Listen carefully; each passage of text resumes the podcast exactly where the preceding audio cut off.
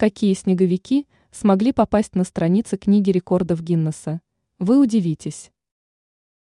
Многие любят традиционное зимнее развлечение – изготовление снеговиков. Нравится данное занятие людям любого возраста. Однако редко кто задумывается о том, что благодаря этому можно попасть в историю. Каким снеговикам удалось попасть на страницы книги рекордов Гиннесса? Великан из Австрии. Наиболее выдающимися характеристиками обладал снеговик, которого установили в Австрии.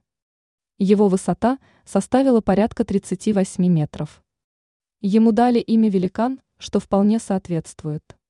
Рекорд был установлен три года назад и считается наиболее впечатляющим.